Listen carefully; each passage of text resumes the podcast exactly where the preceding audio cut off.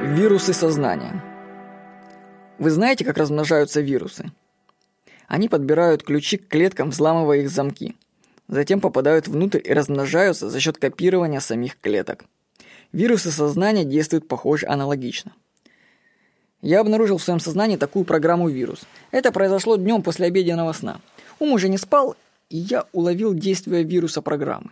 Он подбирал ключи к моей памяти, а потом строил для воспоминаний страшилки. Ну, вы знаете, как это бывает. Тебе предстоит какое-нибудь событие, и твой ум начинает придумывать плохие варианты развития ситуации. Ты начинаешь нервничать, переживать. Вот у вас бывает такое? Вирус в момент реакции на страх получает эмоциональную энергию, становится сильней. Мой вирус попался на том, что придумал слабую для меня страшилку. Я увидел, как он создал мысль страх для события, которое еще не произошло. Он прямо лез в мою память, подбирая подходящее событие, чтобы напугать меня. Ну, как в мультике «Корпорация монстров» монстры детей пугали. Вот типа такого у меня было. Но действующий ум распознал нелепость конструкции. Ну, страх был слишком такой фальшивый.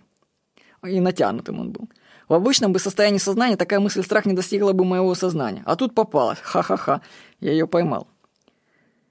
Если ты осознал такую программу вирус, то она схлопнется, как будто шарик лопается, и не будет больше тебя беспокоить. Как избавиться от вирусов сознания? Не реагируйте эмоционально на мысли страхи. Не поддавайтесь на провокации. Просто наблюдайте их. Без энергетической поддержки программа вируса ослабнет, ваше сознание заметит и схлопнет ее.